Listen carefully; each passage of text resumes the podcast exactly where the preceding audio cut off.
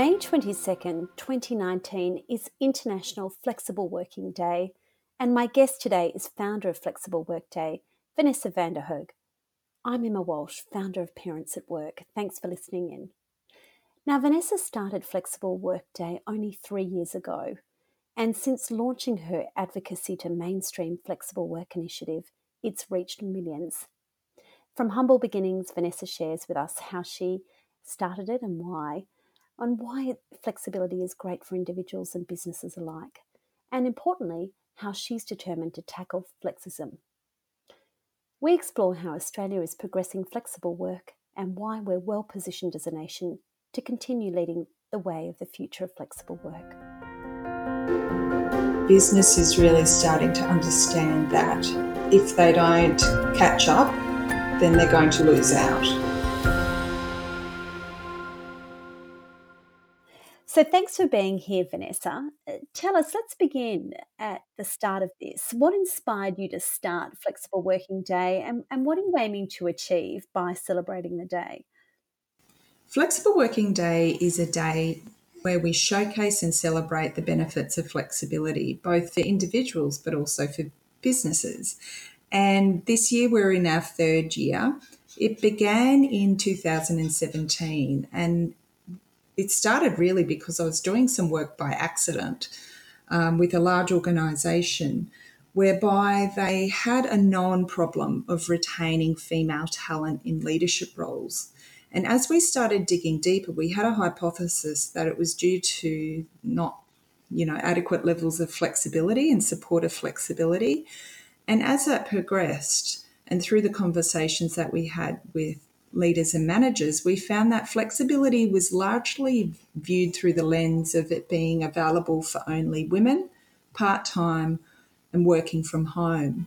And through those conversations and sharing stories and case studies, we found that we made a significant difference. And as a result, I spoke to many big businesses and CEOs and said, look, I think there's a need for flexible working day, a day where we could do something similar by showcasing stories on a national level and really elevating the conversation to really help what I call addressing that flexism, that discrimination against working flexibly, and shifting the dial from it being focused on individuals to more of that business. And as a result, um, the people I spoke with said, Great idea.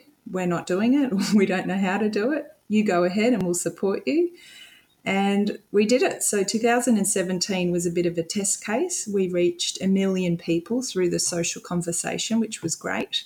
Last year was our second year, and we reached almost 2 million people across 60 countries, so that's six zero countries, which said to us, let's try again for our third year because there really seems to be an appetite now, not only in Australia, but also globally, to have this conversation around flexibility. Well, it's quite an achievement. As you say, this is your third year, and already you've got, um, you know, one plus two million people sharing this around the world. How tell us about you know it went from a, it sounds like a um, you know a straightforward idea with a you know small working group um, that suddenly is global. How do you make that leap? You know that's fantastic to to get something off the ground so quickly. It sounds like it spread like wildfire. How do you think that came about? Yeah. It really has. And look i think it is because so many people there's two things around flexibility that I see more and more. It can be that we access it because we want to, and it's supporting our life and what we want to achieve in our life. And then there's another area for people where they're accessing it because, quite frankly, they have to. Um, the survey that we did a few years ago said majority of people work because they have to pay the bills. And there are a lot of people who access flexibility who need it to function.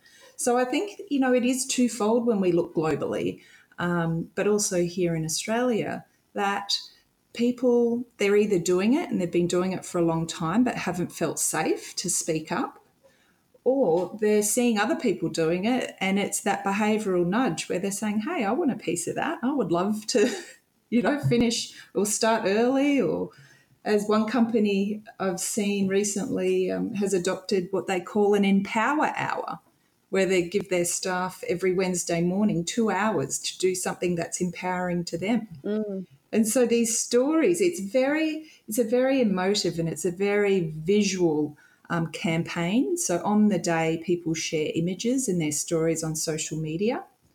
So this year it's on the 22nd of May. And I think just because of that, people buy in and share their own stories and then share other people's content, which is fabulous. What do you see that's been achieved thus far in the in the last you know couple of years that you know you've seen already has been quite a notable difference? Um, you know, you gave a couple of examples. Then, anything in particular stand out in your mind that you thought, yes, we're on the right track. This is this is really getting through to people. Oh, yeah, absolutely. Absolutely. For me, and where I, and it was really last year. So the first year was a test case. I was like, I'll give this a go and we'll see what happens. Um, and then when we reached a million people, that was obvious that there was an appetite for a conversation.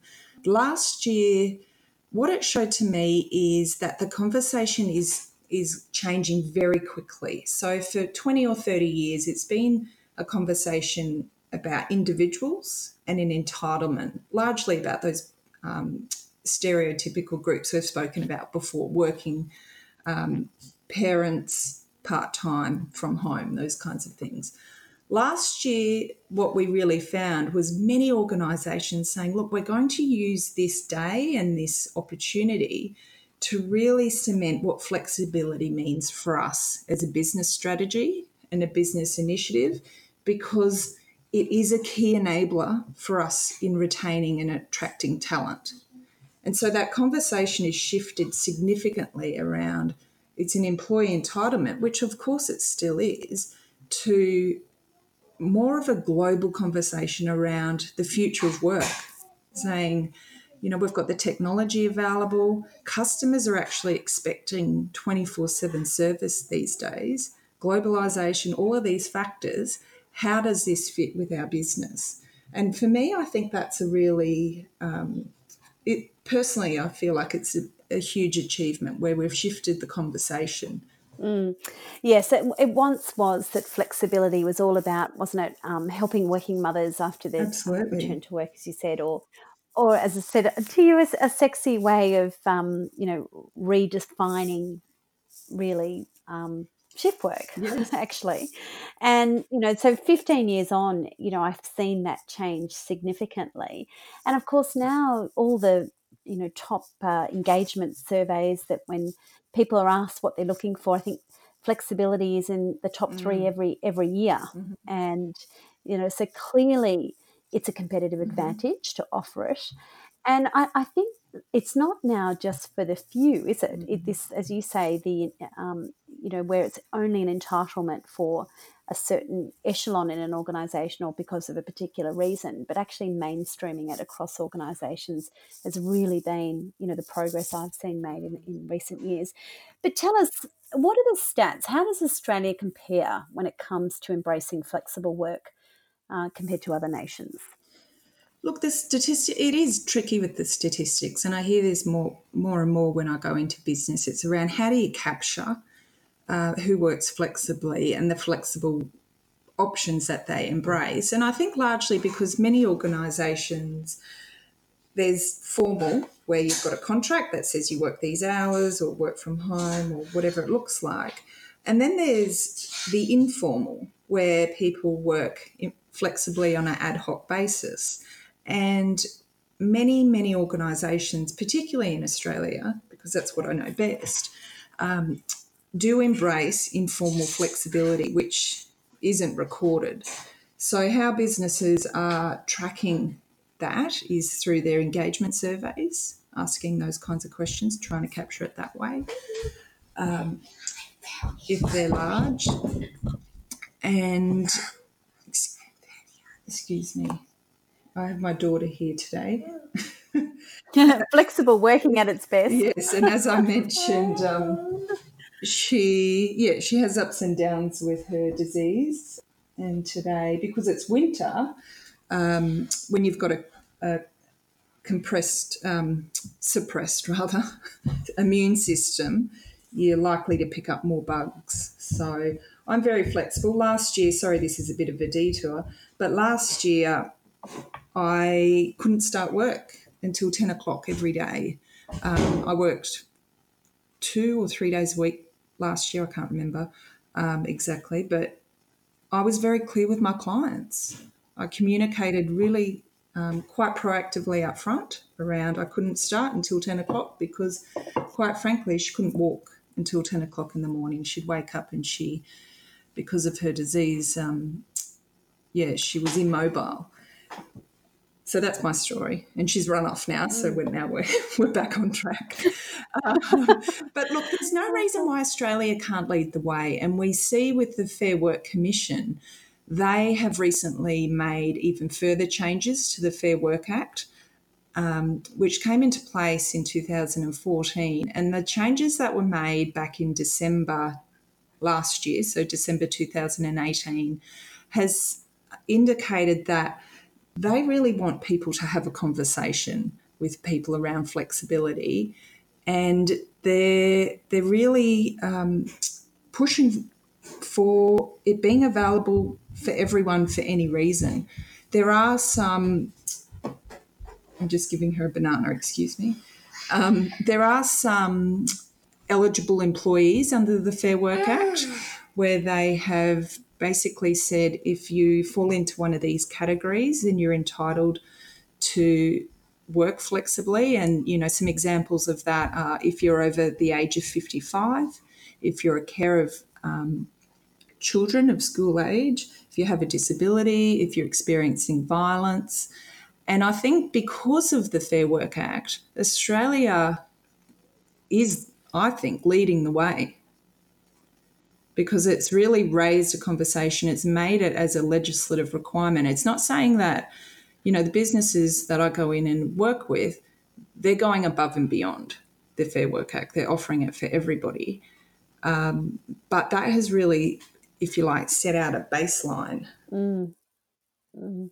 So, good policy eh, from government obviously inspires organisations to lift their own um, standards as well around how that they can, you know, improve flexible work access for people. Absolutely. Um, tell me, promoting flexible work because it's one thing to have a policy in place or legislation in place but what can be done to normalise men and women working flexibly? Because we know the statistics say that women are far more likely to work flexibly than men.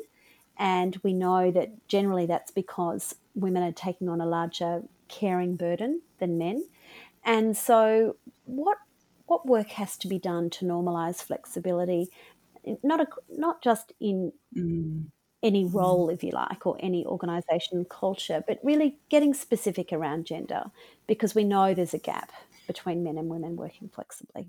Yes, we and, and there is a gender um, divide, but there's also, you know, we're seeing many people who are reaching retirement or wanting to work flexibly uh, people who have disabilities and the like. And that's, I suppose, what really drives me that it should be available for anyone for any reason. And look, I think the number one um, factor here or pillar is leadership. It starts and ends with leadership. So if it's leadership in the local community or if it's leadership in an organisation, we see that the leadership through the flexible work ambassadors has a huge impact in um, people sharing their story around how it works for them, but also being really clear and allowing that psychological safety to build around this is what works, but also this is what doesn't work. So that's, I suppose, one of the first key steps that I have observed is if the leadership isn't there, it, you could have every policy and initiative under the sun, but it falls over.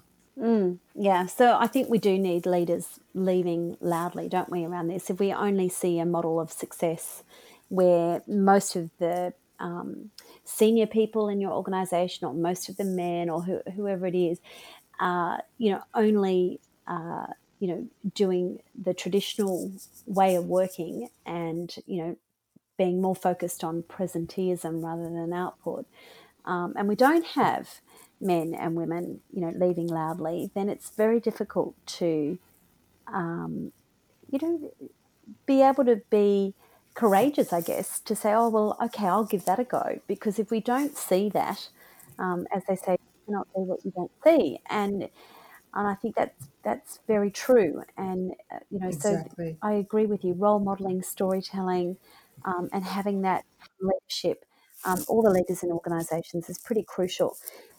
It's like all that brilliant work that you do, Emma, around sharing stories. It's it creates that behavioural nudge. If someone can see themselves in another person, and that's why it's so important with the leadership to have all different types of people um, you know, in your case, in my case, sharing their stories about flexibility or um, being parenting and balancing work, then that that sometimes is enough of a behavioural nudge for them to say, you know what, I'm going to give it a go. I'm going to try it. And that is, uh, you know, that the same applies to managers. So managers seeing that other managers in the organisation are embracing it and adopting a team based approach, right through to individuals who are trying something new and feeling safe that they can ask and have that conversation. So just change tact for a little bit because there certainly are critics to flexible work, you know, that it's seen um, that you're not dedicated to your career or your employer if you are exercising flexible work, that the reality is um, we know that people um, feel that fear. What do you say to the critics around? Well, yeah, it all sounds really nice, allowing it, you know, everyone to work flexibly, but we've got a business to run. Um, you know, that's the priority. have you faced any um, backlash around flexible work day and or any um, any critics on this? What what do you say to the skeptics? Hmm. Interestingly, not too many. And I think it's because, like I mentioned, business is really starting to understand that if they don't catch up, then they're going to lose out. Because people, the competitive advantage argument is just getting stronger and stronger, and people just will not stick around. Like a survey we did a couple of years ago said four in 10 people would leave their job if they couldn't get the flexibility they need or if it was taken away. I now think that number would mm. be far mm. And that's only three years ago. And so, yeah, the skeptics look, when I walk into a business and and you do get that, you get people saying it can't happen here. It's about really unpacking what is sitting behind that fear because it's a fear, right? And so it's a fear of something going wrong, it's a fear of failure, um, fear of too much planning and administrative work. It's it's getting to the bottom of what's driving that. Sometimes it can be because we've never had the conversation or we actually just think it is part-time and part-time can't happen here rather than exploring all the options.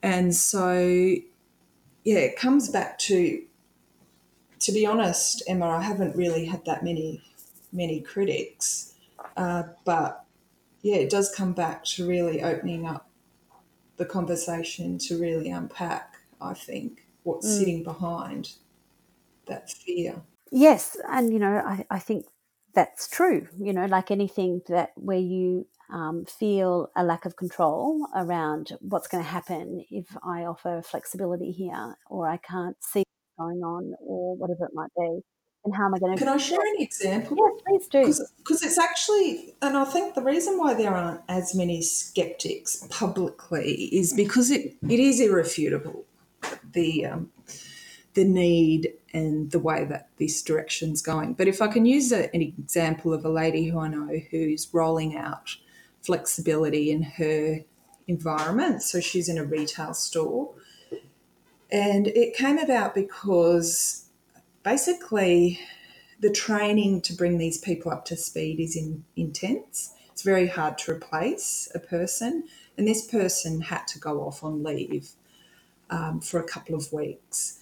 They said, I might be available during the day. It's a shame I couldn't work from home. And this manager of the store said, Look, let me see what I can do. So she went away and she worked through some core tasks that could be done remotely, um, which had never been done before in this organisation's history. And this person did them not only faster, but she also took on some other quite strategic marketing type initiatives, which meant that this store outperformed others. And wow. then she replicated it across another one. But the challenge that we face here is that many of her peers are saying, Well, what did you do that for? You're making it tricky for all of us uh, because there's that fear of it's too hard. What if it doesn't work? What if things go wrong? Um, and this lady's really upfront. She's like, you just you have to have that conversation with your team. You have to make sure you've got the measures. You're measuring output, like you said, not presenteeism, and making sure you've got all of those things in place. And and productivity goes through the roof as a result, and loyalty and motivation of the team. So there's a classic example of of someone who you know wasn't sure if it could work, trialed it, found that it had huge productivity gains for her and the team, and has now replicated it. Oh, that's fantastic. Particularly in an environment where it's said it can't be done. Yeah, I, I love those kind of stories because it really does show you that, you know, in some of the more um, yeah, let's say less obvious ways that flexibility can work, that there's always something that someone can do. And sometimes it's just having that conversation, isn't it, with the team to say, what do you think? Well, that's right. And I love the fact that really flexibility is what you make of it. And, you know, there's not a, um, a, a, definition that says flexibility must be done this way, otherwise it's not flexible. You know, and yeah. it, I mean that's the very point of it, isn't it? Flexible. And that's why you and I love it, but that's also why some people are absolutely petrified of it. Well, that's right. Yes. And that's okay because we've all been there, but it's about recognizing what's sitting behind those fears. Well, that's right. Now, you touched on the uplift that this particular business got from allowing the flexibility. You know, sometimes the research on this is a little thin on the ground. What what return on investment do you think? Do you know the uplift to engagement and turnover um, that exists for organisations that uh, offer flexible work? Oh, look, I don't I don't have a general number, but I do know an organisation when I started working back in would have been 2015, they were quite rigid on the metrics they were tracking. And the reason why they went down the flexibility path back then was because their unplanned leave was through the roof. And they actually sat with people and said, What's going on? They did a whole lot of um, analytics and they could see people were taking off Wednesdays, which is apparently a common day for sick days, unplanned leave. And when they had the conversations, it was people didn't feel like they could have an hour off in the middle of the day or come in late for an appointment or, or whatnot. So then they started um, to have the conversations around the flex measures, and then they actually measured unplanned leave as one of their key metrics. It dropped by 1.3 um, days per FTE which is a huge cost mm. if you've got a thousand employees. Yes, wow. So that that's a key one. Uh, so if you're looking at implementing this, it's about being clear up front. What are just a couple of measures? So you know, some could be around job satisfaction or employee satisfaction.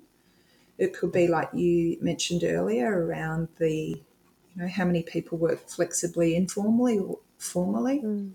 or it could be down to that level around um, unplanned leave mm. and things like mm. that. Measuring productivity, you know, can be tricky in certain environments because you're measuring output. Mm. mm. But it's working through. And again, it's sometimes asking the teams and people about, well, how could we measure our productivity better? And I think it's incredibly important. I, I remember some statistics, uh, I think 2016, that suggested that work life conflict or interference costs the economy, the Australian economy, something like $23 billion a year through some of the things, the measures that you're just talking about. And I, I think it's got to be a must that organisations, you know, who, you know, certainly have a, a larger employee base must be asking, you know, what kind of yeah flexible work and and you know how are their employees going at their work life balance?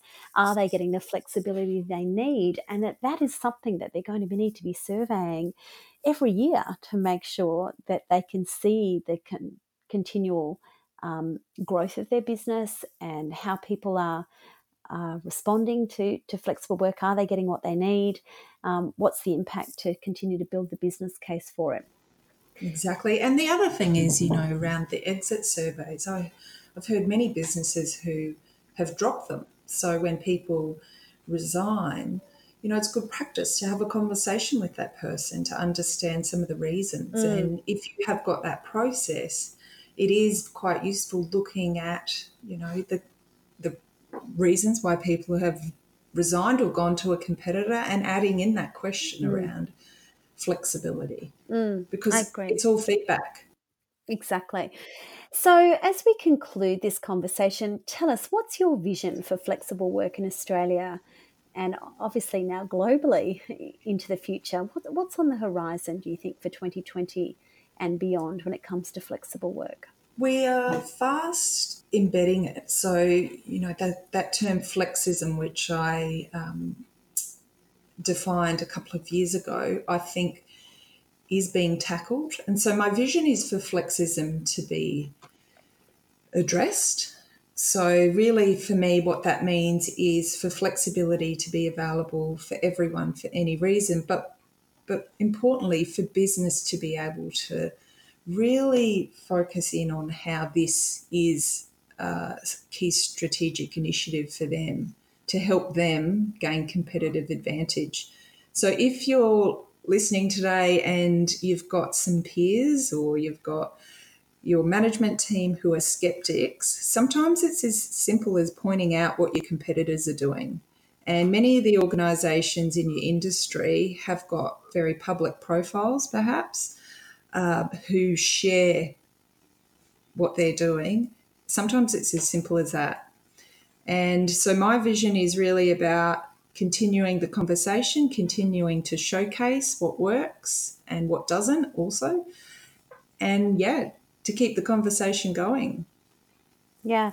Uh, look, I think, it, as said, you know, businesses, I know my business included, we want to be an, an employer of choice for flexibility. And, you know, and I think, um, you know, that's going to attract, as you say, the best talent, but it's also going to make um, that that ability to juggle work and family life much easier for people, um, which obviously increases productivity, um, all sorts of benefits that come from it. But I love that you're addressing flexism because we know that it's still an issue. Um, we haven't quite mainstreamed um, or normalised flexible work uh, by any means across every Australian workplace, um, nor even have we uh, been able to achieve it at a government level. We know politics has mm. taken a mm. certainly had uh, its own fair share of people, MPs resigning because of um, the lack of flexibility mm. to balance uh, work and family demands. So much more work to be done in this space. Vanessa, I wish you a very happy, flexible work day and all the best with your future work in relation to mainstreaming flexible work. Thank you for talking to me today. Thank you, Emma. You too.